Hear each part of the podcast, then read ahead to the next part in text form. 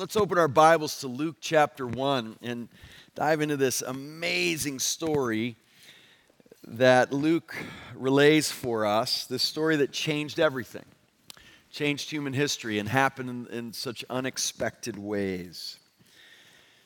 Luke chapter 1. We're in this series, uh, Let Every Heart Prepare Him Room, this uh, looking at the story through the eyes of those in the story as God was coming to them. Last week, Jason kicked it off with John the Baptist's perspective and role in all of this, and how he needed to understand that his ministry was all about pointing away from himself to Jesus, to the Savior. And That really is a theme here. It's, it's a humbling that has to take place where Jesus becomes preeminent, Jesus becomes excellent. The last thing we would want is to look at these figures in the story of Christmas and miss what they're all pointing to, which is the Savior. That's the whole point here. This is not so that we have these great role models, but so that we see them as role models because they point away from themselves and they point to the Savior. And and we do, though, want to think about what it means and looks like and takes to get to that sort of Christ focused, Christ centered, Christ exalting mentality and heart attitude.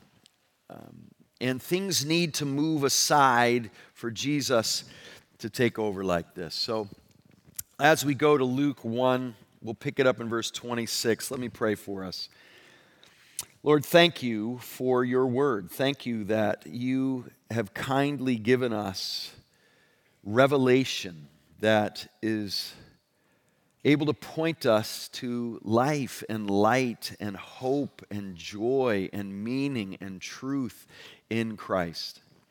Thank you that the Word points us to the Word. And the life we find there is in the one who is the way, the truth, and the life. And I pray that nothing short of a miracle would happen this morning as we look into your Word and you work the Spirit brings a transforming work where our adoration for Christ deepens, our love for others increases, our faith grows. Lord, we pray that you would help us. In Jesus' name, amen. Luke 1, after we read, I'm going to ask you to bless us with observations, reflections.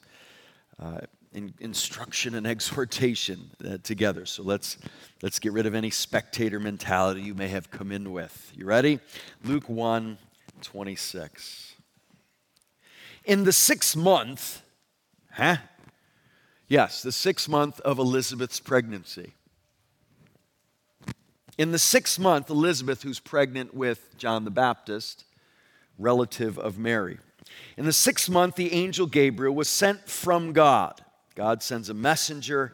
It's amazing, it's kind, it's revelatory, it's so important. He sends a messenger to a city of Galilee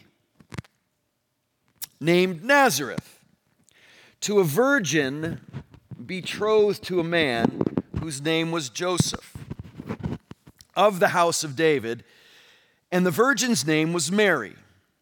And he came to her and said, Greetings, O favored one. The Lord is with you. But she was greatly troubled at the saying and tried to discern what sort of greeting this might be. And the angel said to her, Do not be afraid, Mary, for you have found favor with God. And behold, you will conceive in your womb and bear a son, and you shall call his name Jesus. He will be great and will be called the Son of the Most High. And the Lord God will give to him the throne of his father David. And he will reign over the house of Jacob forever. And of his kingdom there will be no end. And Mary said to the angel, How will this be, since I'm a virgin?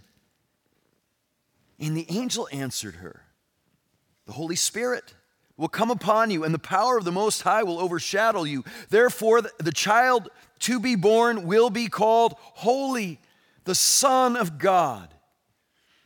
And behold, your relative Elizabeth, in her old age, has also conceived a son.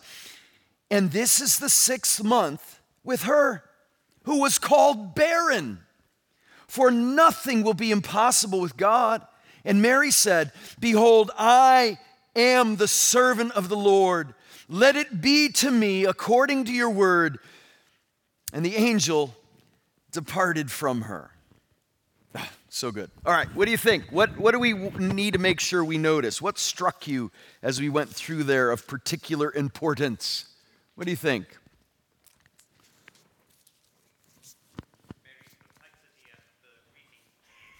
Yes, so Mary's perplexed.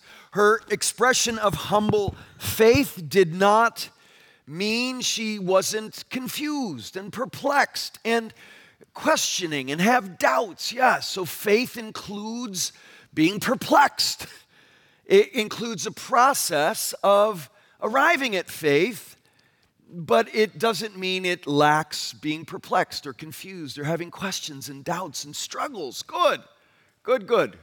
Thanks, Philip. What else? Yes.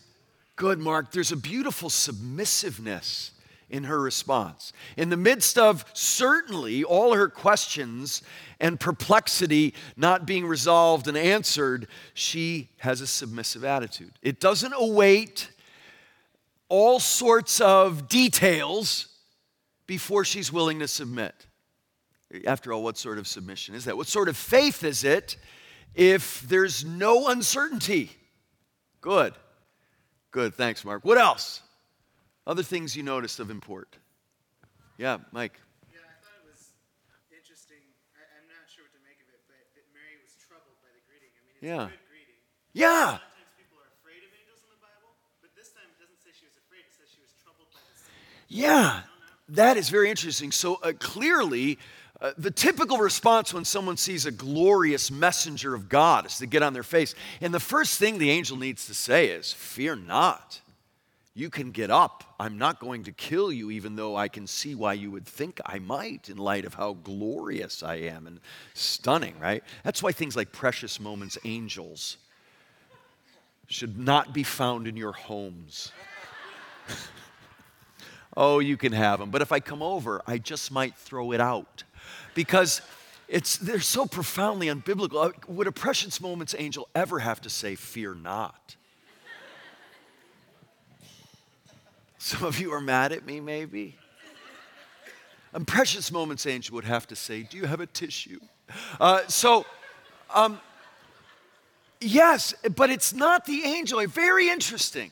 And it's not even a negativity in the greeting, Mike. Great observation, yeah. He says, You're favored, you're blessed. This amazing thing's gonna happen. And this is troubling to her. It's not the fear of the angel, Gabriel, it's not the fear of a, a message of dread. It's, it's a fear, no doubt, then, of the magnitude and uncertainty of all this entails. And she's, uh, this is a really important point here, Mike is helping us with she's realizing that, okay, I know you're saying I'm favored, but there sounds, it sounds like there's a whole lot of trouble that comes along with being favored here, right? This is not, oh, I will have all these easy earthly blessings. No, she's realizing, whoa, I need to redefine favored. Yeah? Good. What else? Other thoughts? Yeah.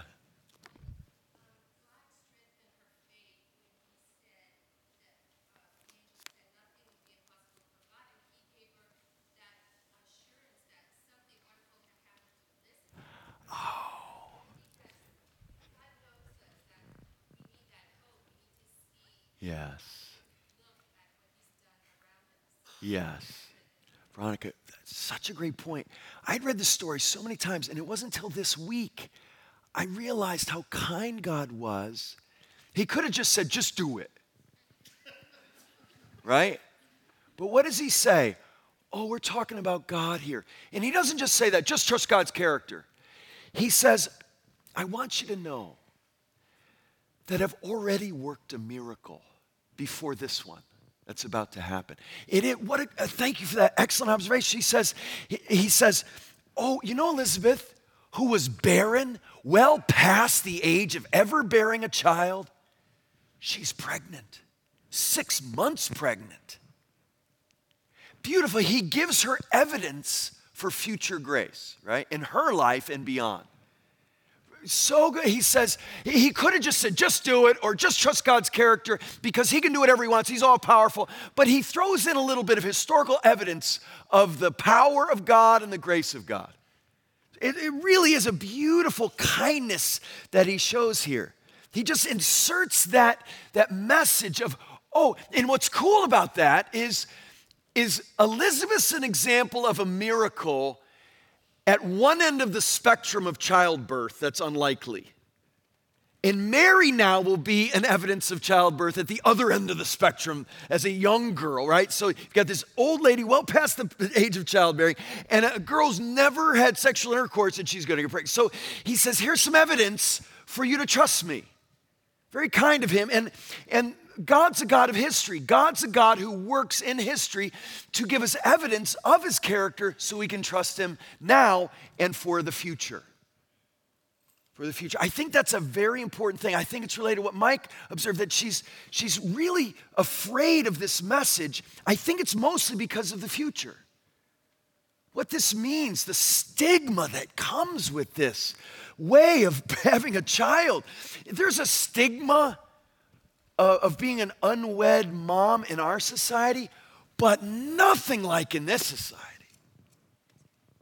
Oh, she was beginning here a most difficult journey. And Jesus then has this same thing. There is no doubt that for their entire lives, rumors and gossip and whispering just swirled around them. Historians tell us that a nickname religious leaders had for Jesus was Yeshua ben Pandera, child of a panther, which was a negative nickname for a Roman soldier. There was always an uncertainty about just who Jesus' father was, and all sorts of rumors. What a difficult uh, blessing to be given. Yeah, great, great, great. Good. What else? Other thoughts? Yeah. Tell me your name. Nate. That's right. Hi, Nate. Good to see you. Way to be in the front row. You know, nobody wants the front row. It's just an act of, were you just late? Is that what it was? No. Oh, good. Uh, it was just, yeah, nobody wants front row. It, it's a little too invasive. Like you get spit on. And so thank you for, thank you for taking it. Go ahead, Nate. What do you got?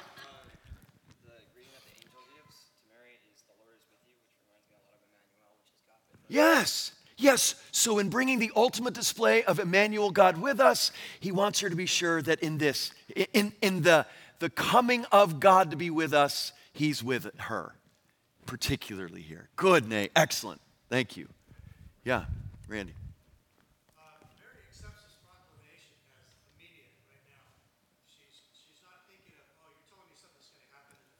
Yeah. She's accepting God's proclamation Yeah. on his terms and his timing. Yeah. And, and there's no more important message than that this morning. That we are a people who come with our agenda to God, even. Never mind the people at DMV. No, to God, we come with our agenda of how this needs to go. And there is a massive transformation in our hearts that needs to take place. So it's His agenda that dominates, even with all the uncertainty that that has with it for us. Not for Him, but for us. Yeah. there's a subtlety in the way she asks about how this will be compared to the way Zechariah asks that has always kind of eluded me. You know, and I think she asks, and yet she is obedient. Yeah. Yeah.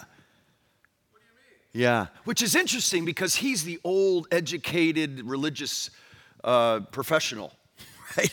He's the one who should really know better. But here's this amazing contrasting example of this woman who might have been 15 years old, who, uh, as we'll see, is deeply biblically informed, though. Uh, like Zechariah was too, but she seems to get it in a way he doesn't. Yeah, good,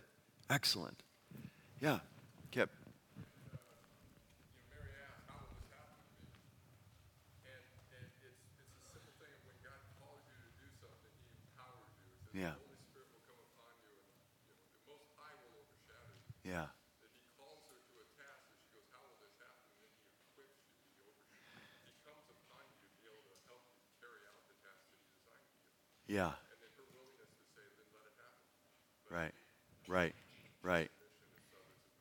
Yeah, what God calls you to, He enables. His grace always comes. God says to Adam and Eve right in the garden, before He says, Be fruitful and multiply, rule over and subdue, it says, And the Lord blessed them. And he said, rule over and multiply, rule, uh, be fruitful and multiply, rule over and subdue. The, the blessing, the enabling, the provision always precedes the command to do it. Yeah. Good. Excellent, Kip. Thanks. Ben. I think it's so. Um, I wonder what Mary must have felt hearing such overwhelming, overwhelmingly exciting news that the Messiah was finally coming after so many years of waiting, even in the confusion of how how is this going to happen. Yeah. And, and that she, so yeah, God's people had been waiting for millennia for the fulfillment of that promise made in the garden that there would come a seed of the woman who would crush the head of the serpent and reverse the effects of the curse. And here, this woman, who, who is, as we'll see in her Magnificat, is wonderfully biblically informed here. She gets it, and she's, she's swept up into the grand story of salvation history in this pivotal way. What an amazing overview thing. Linz, yeah. I, I guess the same trail of thought, but verses um, 30 through 33, it's this remarkable statement of who, um, and I think one of the first in Luke, of who Jesus is, and echoes the voices of, pro- of prophecies in the Old Testament. I, I just don't want to miss that. It's Yes. Good. Right. And that's that's very helpful, Lindsay, to help us realize, okay, this isn't about Mary. This story's not about Mary. It's Mary's helpful to us in the way she, she's able to make it about God and his Christ. Yes, that description of Jesus is just astounding. Who will he be? And another source of faith, too. So it's not just Elizabeth's pregnant, but this one who is coming through you, oh, he is, through the Spirit's work, the Son of God. That's who he is. He's the, the, uh, the Most High will overshadow you, and this child will be called Holy, the Son of God. That, that's who he's going to be. So, so it, the result will be glorious and amazing and wonderful. And so, what it ends up being is what she needs to be trusting in. Yeah. Good.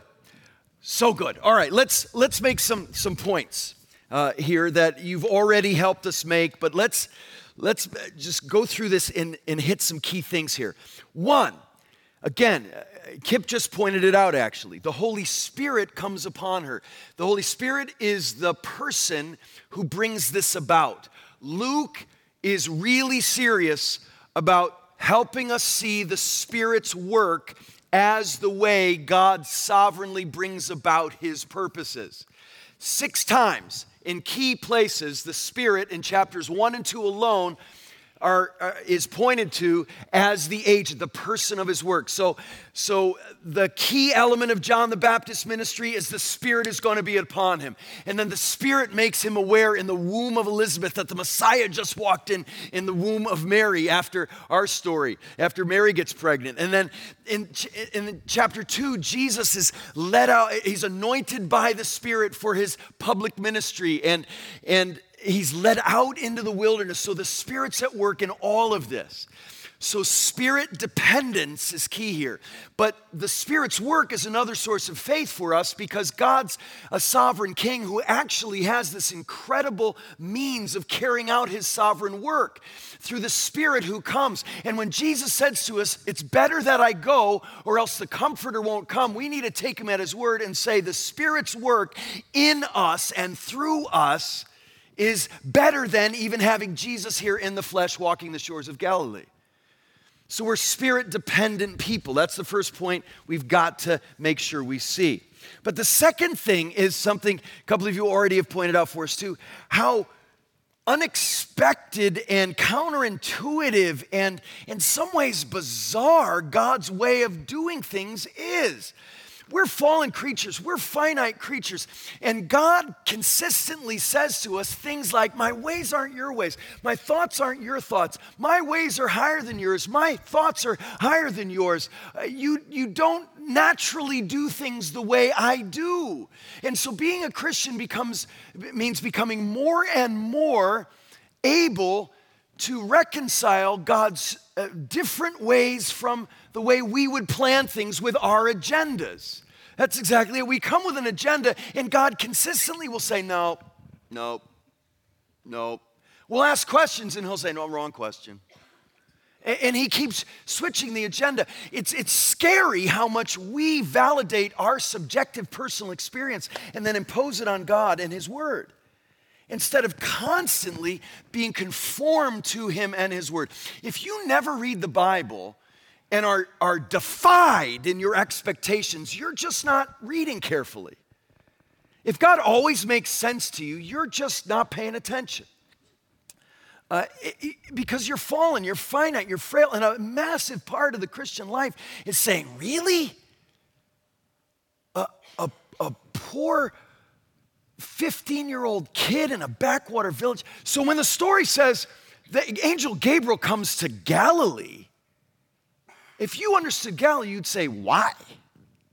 And then it gets even worse.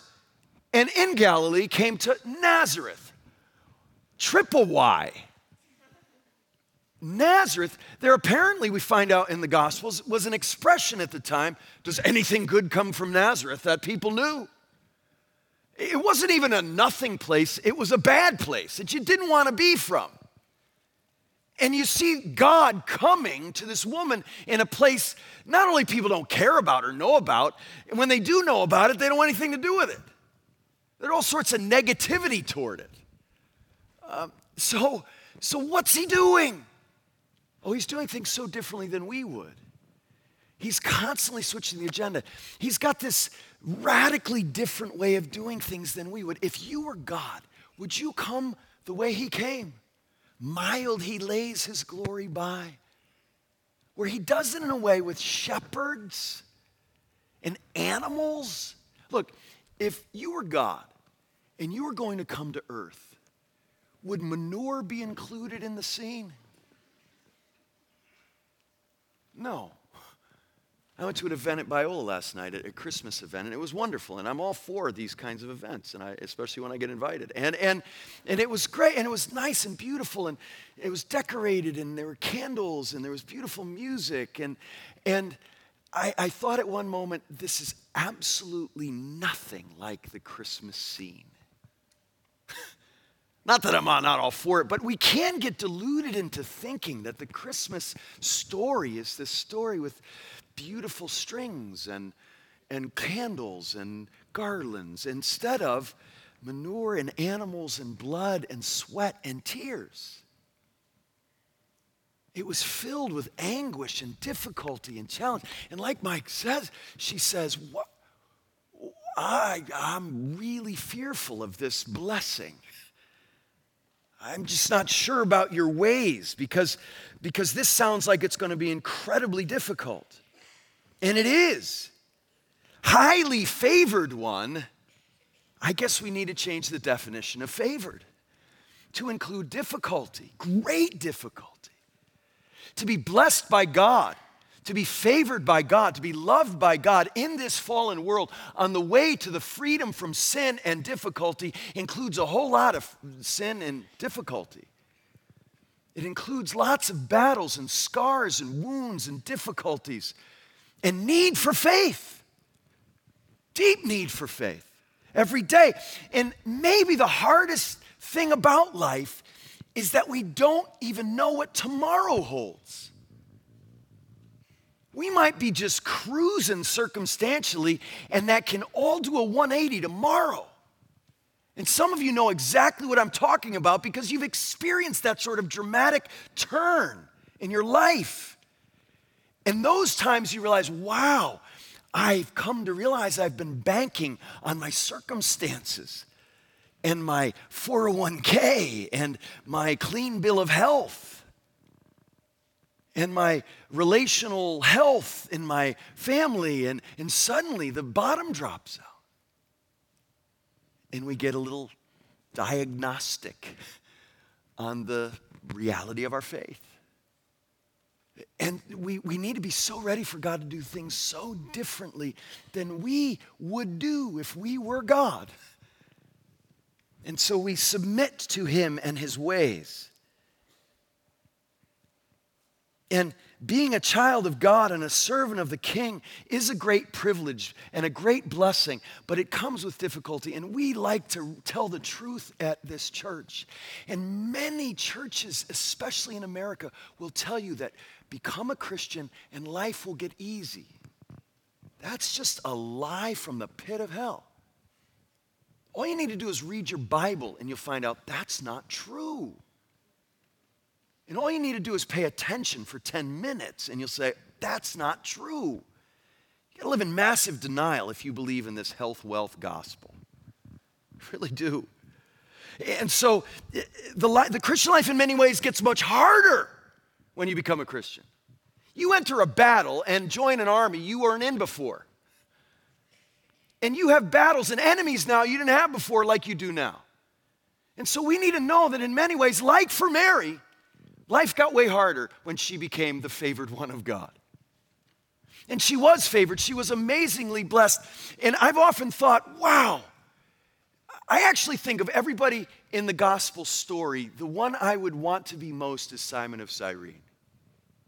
This black man from Africa who helped Jesus carry his cross. But real close is Mary which is kind of strange to think about. But, but uh, to, to give birth to the Son of God, the, the divine, eternal Son, become a man, what an incredible thing. But do you know, I believe that Mary's greatly blessed, but I believe that the children of God who become sons of God through her Son are more blessed than Mary. I believe that what, what Mary enables to happen through her submissive yielding brings about a reality that is far more wonderful than giving birth to the Messiah. That we become children of God. That's, that's what John says in John 1. He became to he came to his own, and his own people did not receive him, but to all who did receive him, who believed in his name, he gave the right to be the children of God. To be the mother of Jesus is not as great a blessing as it is to be a child of God, a co heir with the Son of God, in union with Him. What Mary got and what we get through Jesus is better than what Mary was able to do. And Jesus puts this in perspective, doesn't he? Uh, Mary didn't know. She didn't know what this would mean. And I think the uncertainty is the greatest fear for her here. She didn't know, at least until Simeon shows up a while later in the temple in chapter 2 and says, Oh, this is the Messiah. And they know this. But then he says, And he'll cause the rising and falling of many, and he'll crush some as he lifts others up. And this baby, he looks at Mary, says, will cause a piercing of your own soul, like a dagger right in your heart. And throughout her life, the picture becomes more clear about how hard this really is. I don't believe here she knew what she came to know. I don't think she knew that she would actually think her son had lost his mind at one point. Where she and his, uh, his siblings are outside the house, and the people come and say, Oh, your family thinks you've lost your mind and would like you to leave and stop this. And you know what Jesus says? He says, Who's my family? Who is my mother and my brothers and sisters? It's he who knows the word of God and obeys it, who knows my word and obeys it. Those who align themselves by faith with me, that's my real family. Isn't it amazing that Jesus had an earthly family, a, a, father who adopted him? And so much so that Jesus gets his Davidic lineage from his adoptive father. And he provides an earthly family, but as glorious and wonderful as that is, Jesus puts things in perspective and says, No, my real family are those who hear my word and put it into practice and believe it. Those who are co heirs with him, then, have union with him through faith, become far more blessed than even Mary in this incredible miracle. And so, if you've never trusted Jesus, please realize that you can be as blessed as you possibly can be. That includes difficulty in this life, but on the way to every tear being gone, and every sin being crushed, and every evil being vanquished one day. In Christ. That's what He accomplishes when we turn from self and sin to Jesus' blood and righteousness. Make this the morning, please, if you've never done that And so this incredible work comes about in such unexpected ways. And it, it, it gives Mary this, this ability to submit this, this faith she has based on God's character and the evidence of that character in human history, the history of Israel. I mean, look at how aware of God's word and his promises in the history of Israel she is in her beautiful Magnificat, this worshipful expression of gratitude beginning in verse 47. She says, after she visits Elizabeth, My soul magnifies the Lord, and my spirit rejoices in God my Savior. For he has looked on the humble estate of his servant. Listen to her boast in God. For behold, from now on, all generations will call me blessed. For he who is mighty has done great things for me, and, his, and holy is his name. And his mercy is for those who fear him from generation to generation. He has shown strength with his arm. He has scattered the proud in the thoughts of their hearts. He has brought down the mighty from their thrones and exalted those of humble estate. He has filled the hungry with good things, and the rich he has sent away empty. He has helped his servant Israel in remembrance of his mercy. And he's, as he spoke to our fathers, to Abraham, and to his offspring, and to him forever. You know, that just reminded me. Uh, so we don't go away hungry tonight. Joe wants to make sure we announce you need to bring desserts for our reception after. I just saw Joe over there. He asked me to do that before. Uh, So, yes, bring desserts, bring them to the East Sanctuary before the members' meeting if that helps. Good, Joe? All right. Um, but, but what I don't want you to miss is this spirit enabled, scripture saturated expression of faith and gratitude that Mary gives for us here. It's beautiful humility, beautiful submission based on God's sovereign grace. And she's finding freedom in becoming a slave. It's slavery that leads to freedom. She says, I'm a bond slave. That's a, a better translation. I'm a slave. I, I'm, I don't think servant like in a tuxedo bringing you brandy. No, think of a slave shackled to the master. This, she no longer has a will of her own. Her will has now been joined to the will of her master in a very real way. She's a bond slave, a bond servant, and in this she finds freedom and joy and expression and worship. This submission understands that God is who He says He is, and God will come through in His promises. And so this becomes right at the heart of the Christian life. And all the freedom the world promises just makes us a slave to the world.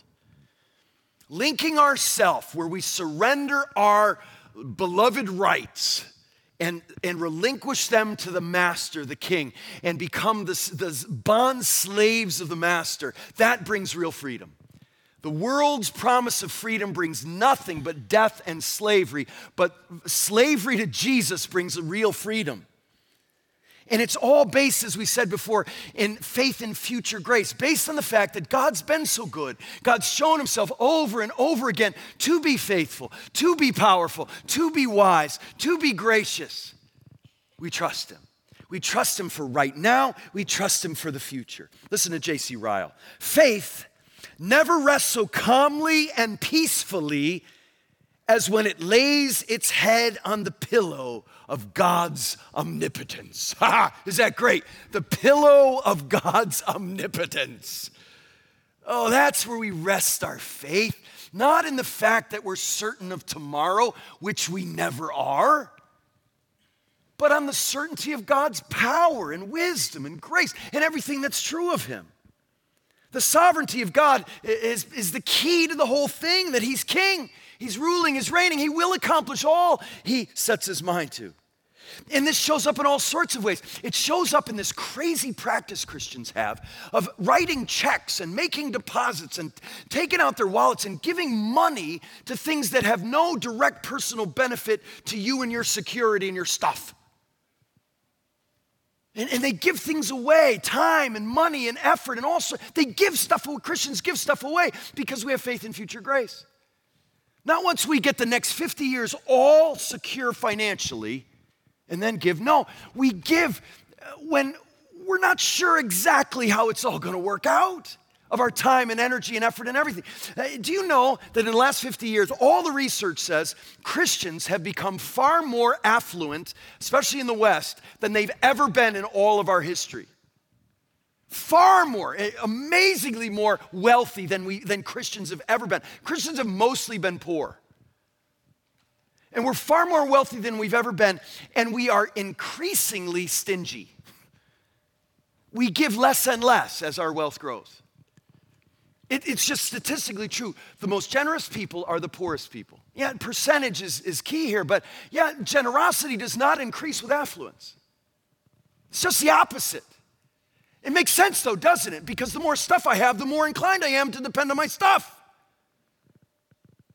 Less stuff I have, the more inclined I am to depend on God in the absence of stuff. And it's got to show up in all sorts of ways in our lives because you don't know what tomorrow holds.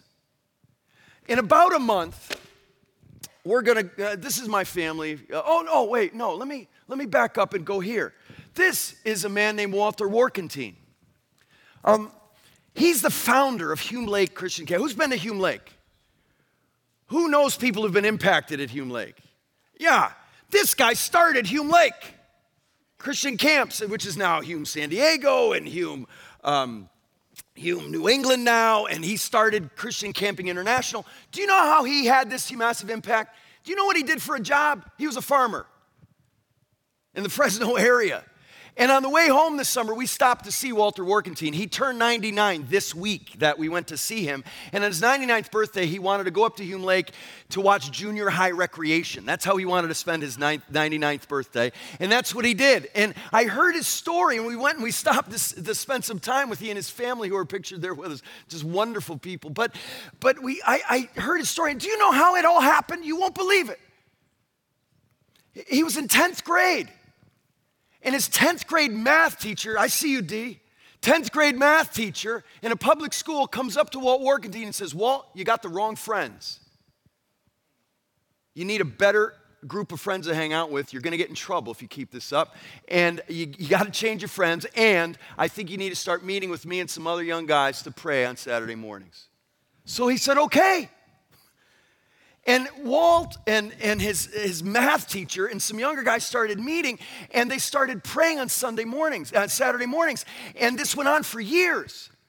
And they prayed for each other, but the prayers consistently got bigger and bigger. And they started eventually praying for revival in the Fresno area, that whole valley up there.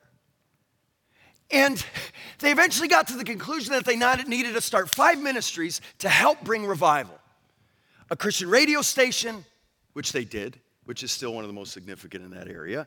A Christian bookstore, which is still one of the biggest, it is the biggest, the Fresno Books. And, and a Christian publishing company, which they did, which is still a massively influential Christian publishing company, and uh, a Christian distribution company for literature, and a Christian camp. And they said, How are we going to do this? And John, the math teacher, said, um, Let's throw the five ministries in a hat, pray over it, and then each pick one out and then we'll lead, we'll lead that ministry. And they said, okay. And they do. They threw the five in. The five guys picked him out. Walt picked Christian Camp. He's a farmer. He says, I have no idea what this even means or where this is going to be or how this could possibly happen. They continue to pray. About a year later, he goes, uh, he finds out that a lumber company's going out of business up in the mountains, way far away from the city. So hard to get their stupid place to start a camp. But they go up, way too expensive. They pray, they lower the price, they buy the thing. They start the camp. Frances, his wife, is in charge of all the food of the staff and the campers, and she oversees staff. The first summer, there were 250 students, and, and they start this camp. He's a farmer. I said, Walter, how'd you end up making ends meet? He said, a whole lot of night farming. I said, How do you night farm? He said, There are headlights on the tractors. I thought to myself, if we were going to start a ministry today, how would we do it? Well, first, we would do a strategic plan. We would hire people for lots of money to do some strategic planning for us. And then we would take gifts assessment surveys and we would take personality inventories. Then we decide, put all the introverts over here, all the extroverts over here, decide job descriptions for them. And then we would do all these things to say, well, here's my job description in my ministry. Here, here, Lord, may, please fulfill this. They pulled ministries out of a hat. Okay, Christian camp, I'm a farmer, but here we go. I, I feel like we become different people. We just don't think that way anymore. oh, no, no, that's not for me. No, that's, that's not really my passion. It wasn't his either. It became his passion. God worked in his life. He became wonderfully self forgetting and God dependent as a result. And we all have these things, don't we? In, a, in about a month, we're going to go pick this kid up. Oh, no, that, that's my family. Oh, aren't we happy?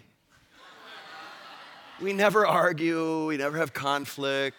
The father never gets impatient and angry, he never raises his voice. Yes, aren't we happy and beautiful?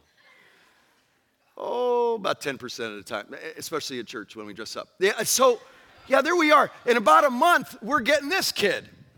He's eight. His name's Isaac. Sam named him. And his main name means, means laughter, which Sam was adamant about. Can, do you have any idea how this is going to blow everything up? It's going to blow everything up. Somebody said to me the other day, it was so disturbing. They said, Do you know when you get your fourth child, it will create 36 new relationships in your family? It's true, isn't it? It's true. Uh, six times six. My relationship with Donna will be different. And my relationship with him now is going to be in there. And all, every, all six of us are going to have different relationships with each other.